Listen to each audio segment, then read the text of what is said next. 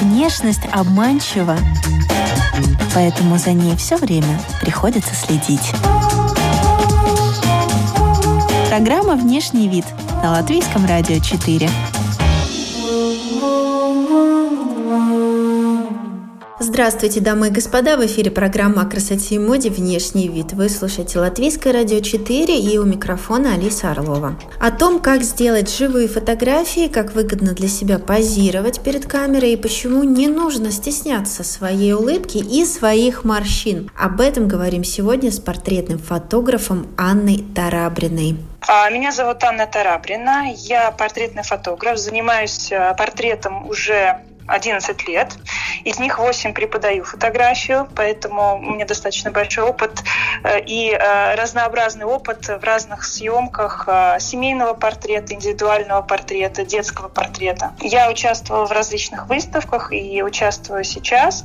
Также я много путешествую и веду различные мастер-классы в России и в странах Прибалтики. Портреты многих ассоциируются с чем-то таким строгим в рамочке, как на паспорт. В портретной фотографии очень много различных направлений. И фэшн-фотография, как и бьюти-фотография, еще иногда называют так, это вообще отдельная часть. И, в общем-то, есть специалисты, которые работают только в этой области, например. Mm-hmm. Сейчас фотография э, не стала уже э, фотографией на паспорт, как раньше. Собственно, раньше все э, строилось именно на том, что мы ходили в фотосалон и делали фотографии очень э, такие классические, очень с определенными рамками, постулатами. Сейчас главная мода фотографии — это сделать легкий воздушный кадр, кадр атмосферы, настроения.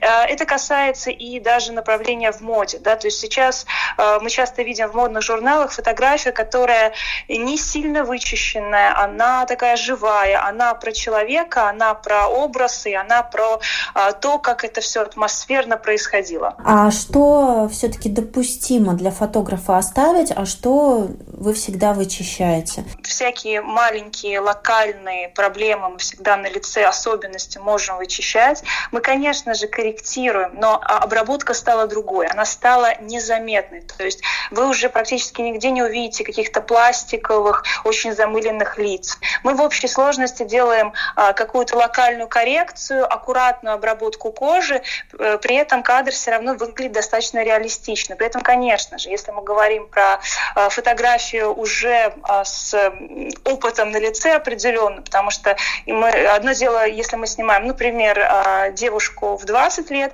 другое дело, когда мы снимаем женщину, например, там чуть-чуть за пятьдесят. Это разные категории и разные особенности на лице могут быть. Конечно, там идет какая-то обработка, коррекция, но она все равно нацелена на то, чтобы сделать кадр мягким, приятным, свежим, но не с ощущением того, что все пластиковое и выглядит достаточно кукольно. Чем для вас, как фотографа, интересна именно возрастная модель? Вы знаете, это достаточно большая группа в моей работе. То есть, в общем-то, где-то пятьдесят процентов как раз-таки моей работы — это женщины, ну, скажем так, после сорока и выше лет.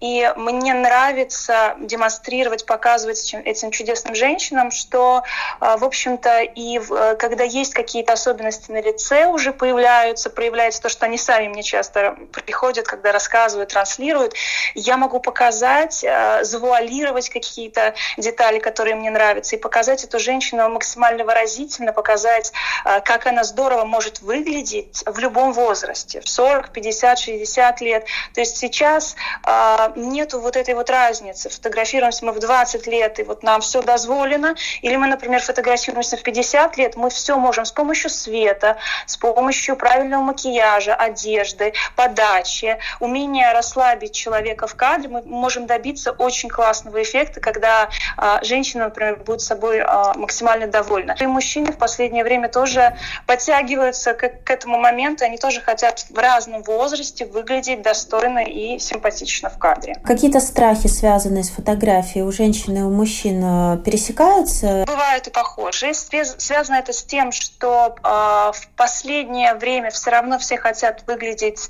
молодо, свежо, это связано с и правильным образом жизни. Мужчины, которые сильно за собой следят, активны в жизни, они, конечно, тоже хотят достаточно выглядеть презентабельно на фотографии.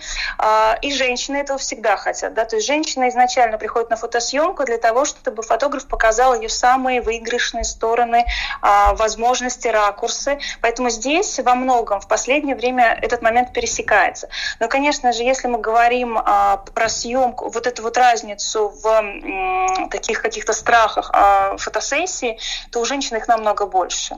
Огромное количество женщин считает себя не фотогеничными. Огромное количество женщин приходит с такими страхами, которых на самом деле на их лице и в их фигуре просто нет. Но так как мы часто относимся к себе максимально критично, так как мы много рассматриваем себя у зеркала, нам кажется, что и тут лишняя морщинка появилась, и где-то что-то не так выигрышно в фигуре уже выглядит. Но поверьте, это все быстро уходит, если мы, начиная работать, правильно показываем самое интересное, да, самое яркое во внешности определенного человека, да, при определенной девушке, женщины. Хорошо, а есть какой-то, вот, может быть, вы заметили, зафиксировали, есть какой-то возраст сомнения у женщин? Этот возраст обычно начинается с лет так тридцати пяти.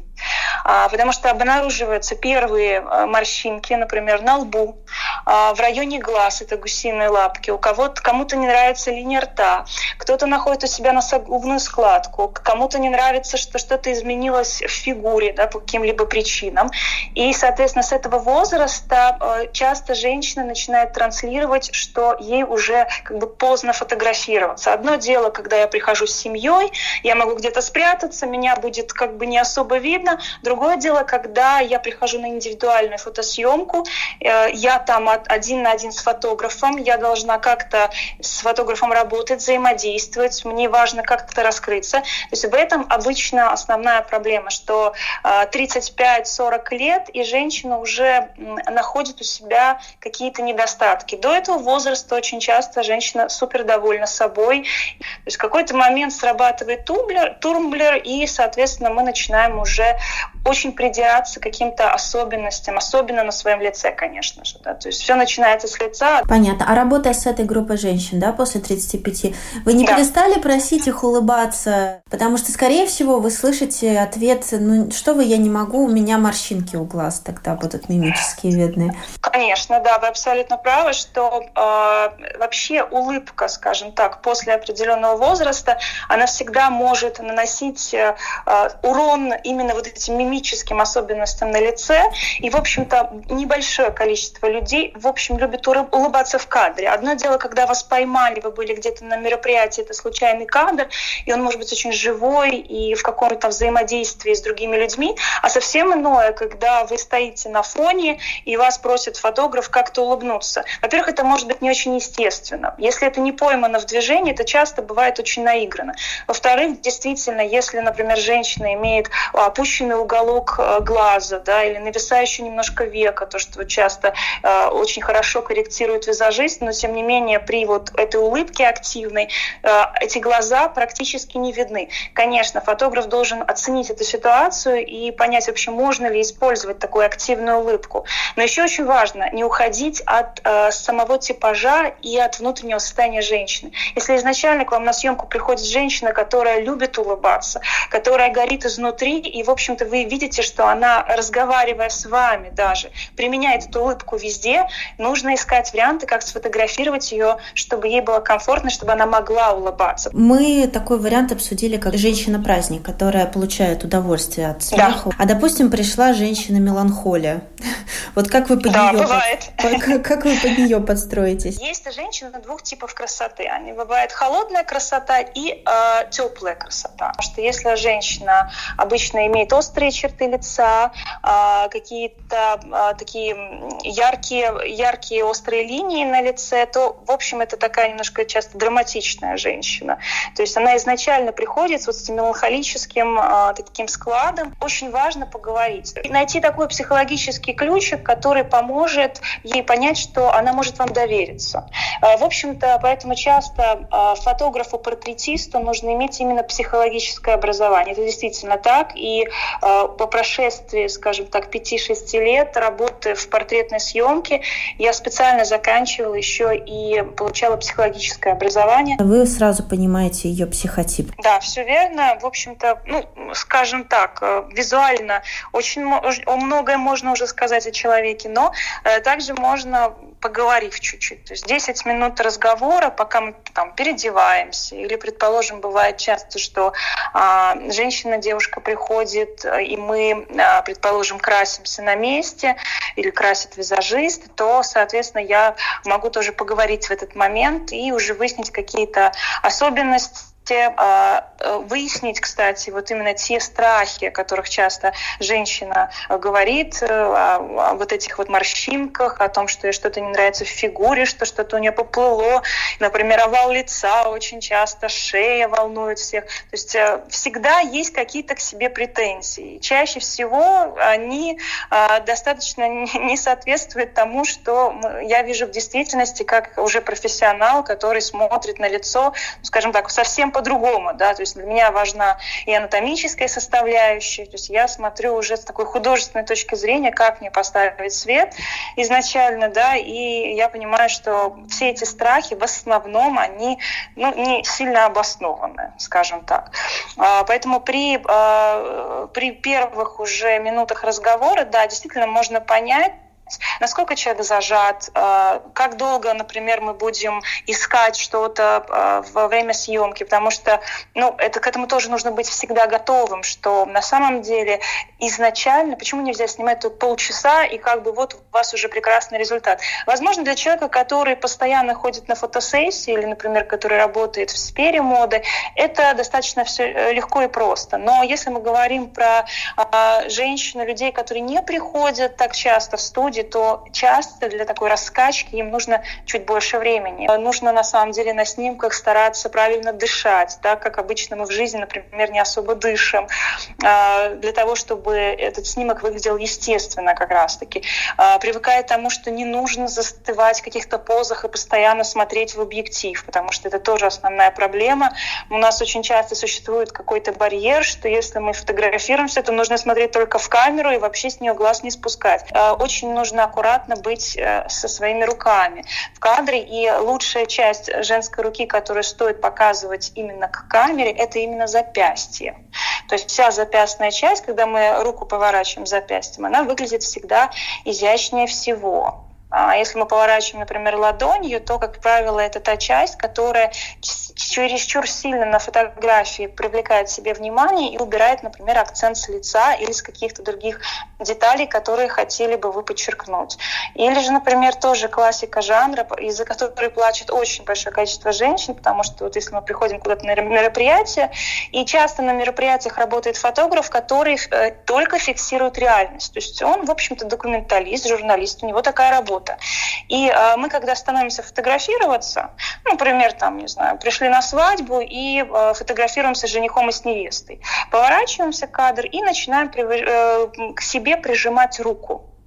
Это очень большая проблема у многих э, женщин, которые не замечают этого фактора. И получается, что в кадре руки становятся очень такими объемными. Да? И потом, особенно если у нас тонкое платье, на каких-то изящных бретельках, эта пышная рука, да, выглядит некрасиво. Соответственно, она переживает, что вот она там, почему у нее такие руки, вот она набрала вес. А на самом деле это вопрос ракурса и поворота. Проблема большинства на фотосессии: куда мне деть мои руки? Я не знаю, знаю, что с ними делать.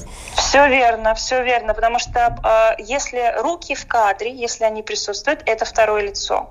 Потому что если, например, у вас все идеально, идеальный макияж, идеальная прическа, и, в общем-то, вы поняли, как работать лицом, то есть начали уже дышать правильно в кадре, поворачиваться, нашли свой ракурс, но при этом есть руки в кадре, которые зажаты. А зажаты они каким образом бывают? Э, обязательно при работе с руками в кадре нужно стараться расслабить фаланги пальцев, потому что очень часто в кадре получается, что половины пальца, именно вот этих фаланг, просто не видно.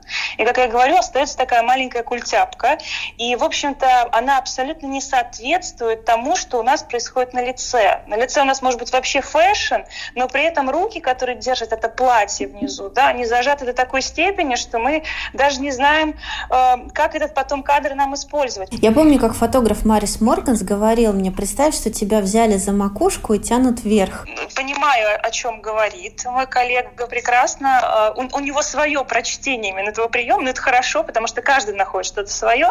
Как объяснить? Это мысль того, что при съемке нельзя сутулиться и нельзя именно шею сажать как бы внутрь, да, потому что на самом деле есть одна психологическая проблема у всех, кто приходит на съемку. Мы, мы немножко как бы сажаем шею вовнутрь, мы немножко плечи начинаем тоже как бы заворачивать и э, отдаляться от камеры. Вот я могу сто процентов сказать, что ну, большинство людей, которые приходят на первые полчаса, они стараются вот таким образом сторониться от камеры, как бы вжимая немножко шею в плечи. А какие бывают чисто мужские промахи в момент позирования? Вот об этом очень мало говорят. В основном акцент на женщин, потому что они более болезненно воспринимают, когда плохо получается. Да, абсолютно точно. И, в общем-то, я должна сказать, что а, мужчины а, сейчас в последнее время стали приходить на индивидуальные съемки.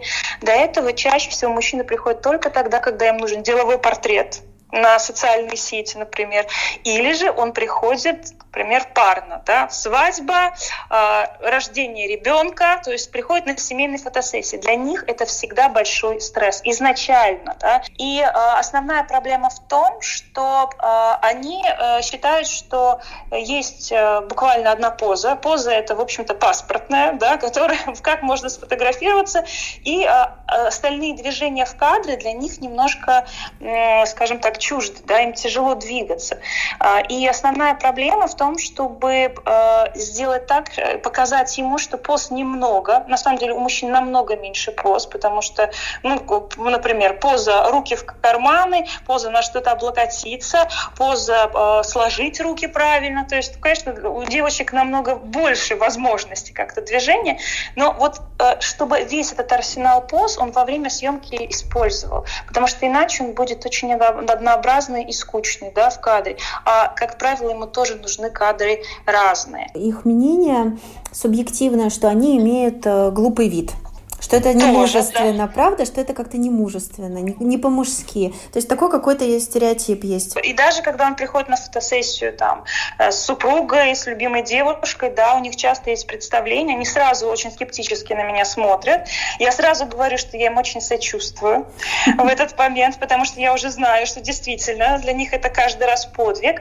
Но если на съемке создается правильная атмосфера, легкая, самое важное, и это, в общем-то, проблема многих фотографов э, в любой стране, скажем так, да, что э, иногда фотограф очень концентрируется не на людях, а он концентрируется на том, что на тех, только на технической базе. И вот от этого вся проблема. Ко мне приходят люди, которые иногда получают травму при фотографировании где-то в другом месте, именно потому что фотограф так был сконцентрирован, что он постоянно молчал. Вот если есть у вас ситуация, когда вы работаете в кадре с мужчиной, обязательно нужно добиться этого эффекта легкости, чтобы он чувствовал, что это не каторга, это не ситуация, когда вот он сейчас все силы здесь выпустит свои, а он должен выйти с легкостью от вас и почувствовать, что на самом деле это приятная история. Такой интересный момент затронули — психотравм, да? Если говорить ага. об этом, женщины когда-нибудь плакали у вас на фотосессиях? Бывает, бывает. И так как все-таки я по образованию своему могу где-то понять, как дойти до вот этой нужной линии, которая мешает фотографироваться, я вам расскажу очень такой яркий пример. Однажды ко мне пришла женщина, ну, скажем, ей уже было где-то лет шестьдесят, чудесно выглядела для своего возраста. И была проблема в том, что ей эту фотосессию подарили, и, в общем-то, она ко мне вообще не, не хотела идти. Знаете, как вот надо выполнить долг, надо сходить. И я посадила ее на стул, и буквально только включила свет, и она сразу сказала: Анна, вы знаете, вот вы несколько кадров сделали, уже хорошо, можно я пойду? Я даже не поняла, что произошло. Я думала, что, может быть, я что-то не так сделала. Начала думать, что происходит. Она говорит, вы знаете, мне очень дискомфортно, я не могу. И тут как раз включилась немножко психология, мы немного с ней поговорили, обнаружили, что у нее есть детская травма. Представляете, бывает так, что вот Ну, это достаточно частое явление. У человека все сложилось в жизни, все хорошо. Но вот где-то в детстве э, человек считал себя немножечко м, как бы обделенным вниманием, ощущением того, что кто-то лучше рядом, да. И поэтому всю жизнь он несет вот эту мысль о том, что у нее там неинтересная внешность, она невыразительная. Вот там подружка у меня какая фотогеничная, а я нет, например. И это действительно бывает э, очень печально. И вот поплакав иногда, вот, успокоившись, опять-таки процесс идет, и мы получаем отличные кадры. Поэтому это называется фототерапия, да, потому что это процесс, когда тебе помогают э, понять э, себя, раскрыться, и э, когда человек со стороны, он реально оценивает твои э, как бы плюсы, да, он говорит о том, что на самом деле всегда есть то, что будет интересно, выразительно, красиво смотреться. А бывает же, что самая первая фотография оказывается самой лучшей, хотя их может быть и триста. Часто бывает так, что эти фотографии, они тоже входят в тот материал, да, и там первые несколько фотографий, которые э, ты отдаешь потом человеку, это правда, потому что он еще как раз-таки находится в взбудораженном состоянии, в таком правильном, да, вот изначально, он пока ничего не, не знает, вы ему ничего не сказали, и он вот такой живой, естественный, э, действительно можно получить хорошие кадры. Я могу сказать, что в своей работе я всегда придерживаюсь одного принципа. У меня вся фотография делается в движении. Что это значит? Мне не нравится, когда люди замирают в кадре. Сейчас, когда-то, давно, когда даже я училась сама, лет десять назад, я сдавала экзамен, я хорошо это помню, в фотографическом училище, и меня попросили посадить модель, это было тогда еще ну, относительно модно, в фотосалоне, поставить три лампы вокруг и, соответственно, походить там где-то минут десять вокруг этой модели, менять немножко свет, не фотографировав, ничего не делая, просто вот как бы там ракурс мы ищем. И для меня это была пытка, потому что я уже тогда понимала, что что-то не так. Модель зажимается, человек не может столько времени ждать, пока вы сделаете один кадр.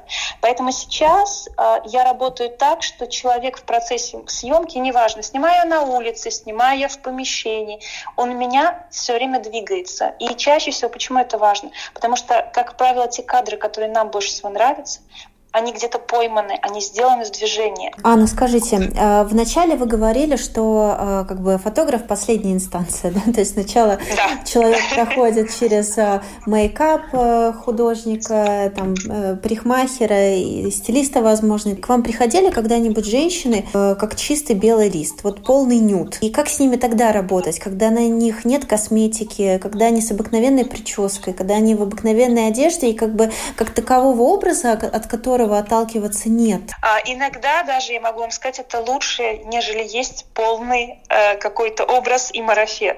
Э, основная проблема, почему я сказала, что так э, иногда больно по итогу именно фотографу, потому что э, мы не всегда знаем, кто до нас сделал этот макияж и прическу, и мы не знаем, э, как это хорошо или плохо будет смотреться на э, человеке. Потому что если... Ну, про полный нюд сейчас я расскажу, но вот это очень важная тема, и я хочу, чтобы действительно они знали и понимали, что э, до вот эти действия они очень много решают. Если мы говорим про визаж и прическу, э, если вы должны всегда делать на фотосессию и, в общем-то, всегда говорить мастерам, если вас что-то не устраивает, да, и делать то, что для вас, когда вы в зеркало себя видите, что вам будет нравиться. Вот поверьте мне, чаще всего это как раз связано с тем, что и прическа, и макияж выглядят мягко, выглядят, может быть, не совсем нюд, но и не очень ярко. Основная проблема э, людей, которые готовятся очень сильно к фотосессии, это то, что они пере, вот все пере, перекрасились, да, или пере там вот залаченная прическа. И э, таким образом, что происходит? Э, они себя не узнают, но они очень часто боятся признаться об этом мастеру. И, например, она ему, мастер говорит, особенно по макияжу, она говорит, слушайте, ну так ярко, вы не волнуйтесь, когда мы будем снимать вас, э, то у вас там за счет света все уйдет, и вы будете выглядеть природно. Так не происходит. И вот эти вот яркие, активные супермакияжи, они не смотрятся хорошо, они часто добавляют возраста. Поэтому изначально э, самое важное помни, что если вы даже делаете на фотосессию, это правильно, макияж, прическу, это все должно соответствовать вашему внутреннему состоянию. Часто бывает так, что женщина говорит, я хочу абсолютно какой-то нейтральный, такой casual, nude вариант. Это прекрасно. Тем более сейчас эта тема на волне. Если мы говорим про деловые портреты, если раньше деловая фотография, это была фотография в жакете, это была фотография на каком-то однотонном фоне, то сейчас очень часто женщина хочет, чтобы эта фотография была максимально легкая, максимально связанная с тем делом, с которым она занимается, да, где-нибудь, например, на ее производстве, если она там что-то шьет или делает руками, или это где-то в каком-нибудь пекарне, где она там делает чудесные булочки, или если это офис, то, соответственно, она в своем кабинете. Но там, где, в любом случае, где это все выглядит максимально естественно. И для этого действительно иногда она сильно не красится, она не делает специально какие-то э, ненормальные начесы, да, на своей голове, а именно выглядит естественно. Это даже лучше. Но то, что я всегда говорю, если вы хотите нюд, если вы хотите выглядеть максимально природно.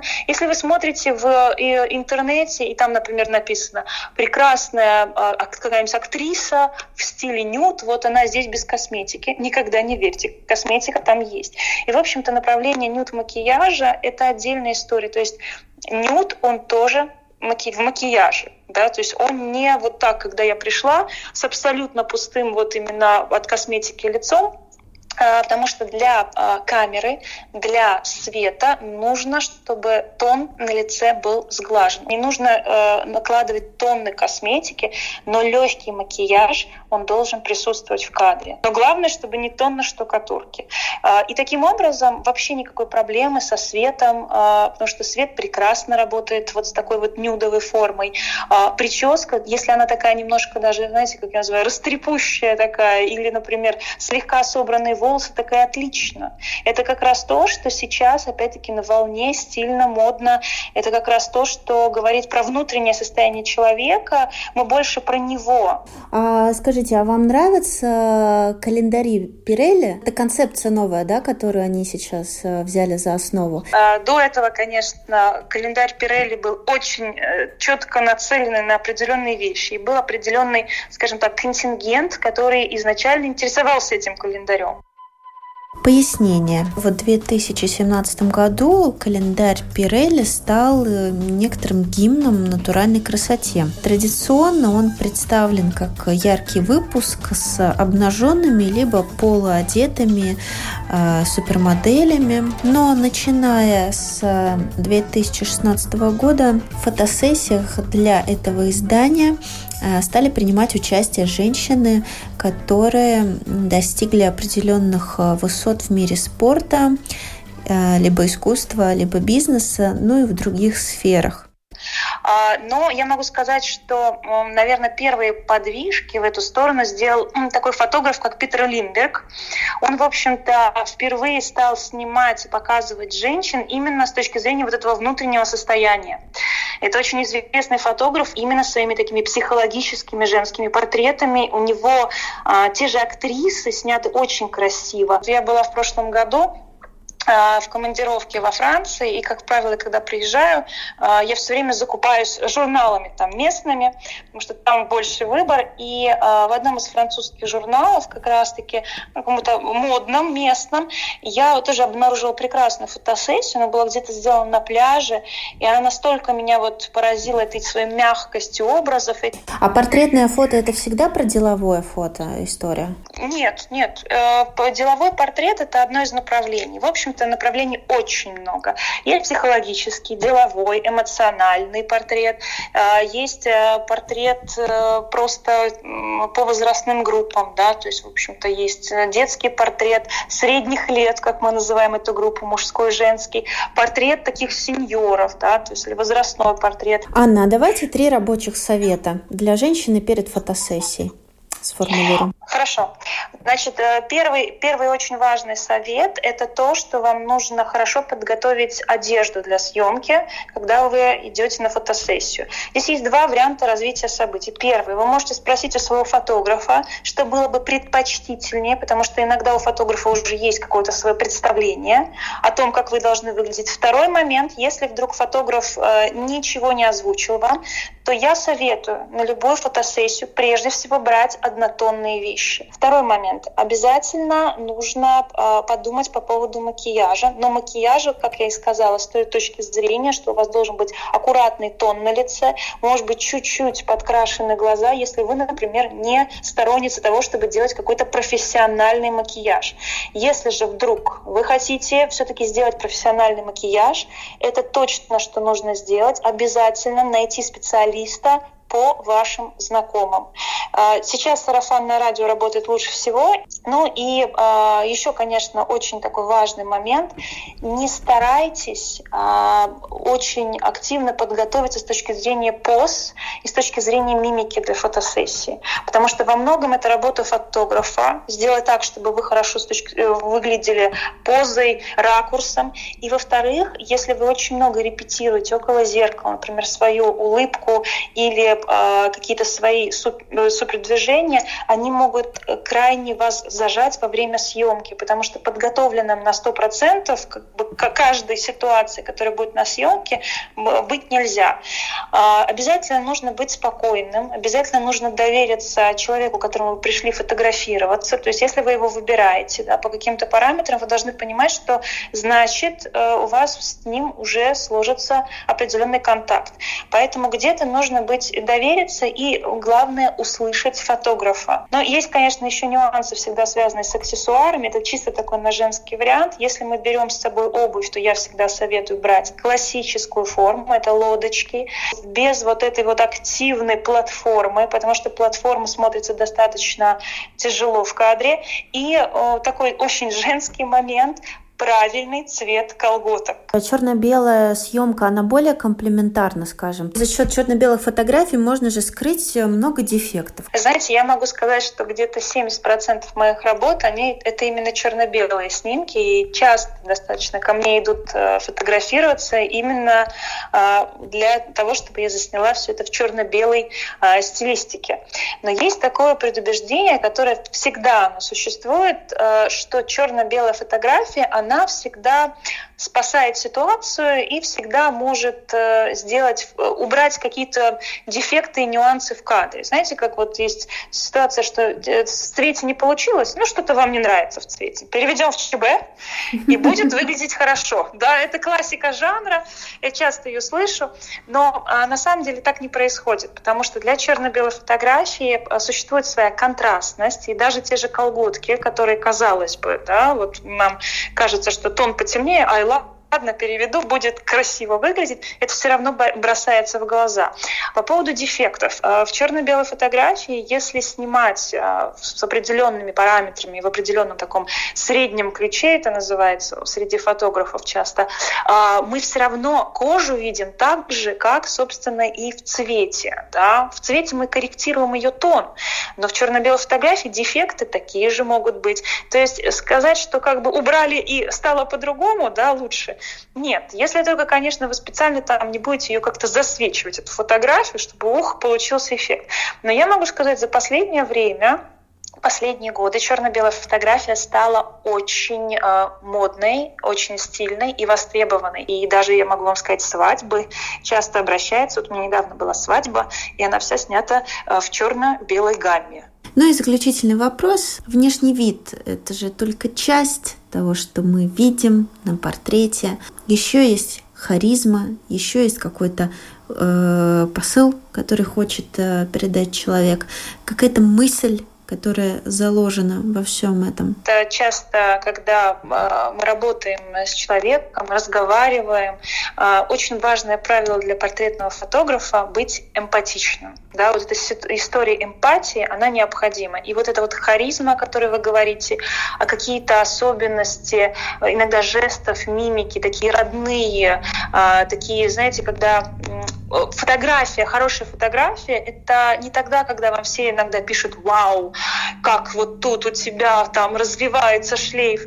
А часто хороший кадр — это тот, который остается на время. И когда вам говорят: «Слушай, ты похожа, вот я помню тебя такой, вот классный, и так хорошо прочувствовали твое настроение, или такой у тебя взгляд теплый, я по этому взгляду тебя знаю». Показать человеку во многом его, чтобы он себя на этой фотографии узнавал, чтобы это не была просто фотография для картинки, которую он никогда больше не откроет, чтобы эту фотографию, знаете, как мы старые фотографии смотрим, они, они более честные во многом, да, но мы смотрим, и мы смотрим, какие у нас красивые бабушки, дедушки иногда, вот как-то это все такое живое, естественное, и это правда, опять-таки, возвращение к истокам, и э, то, что сейчас важно, э, про глубину, про то, что мы должны во многом э, быть к портретируемому очень аккуратны, эмпатичны и увидеть его внутреннее состояние.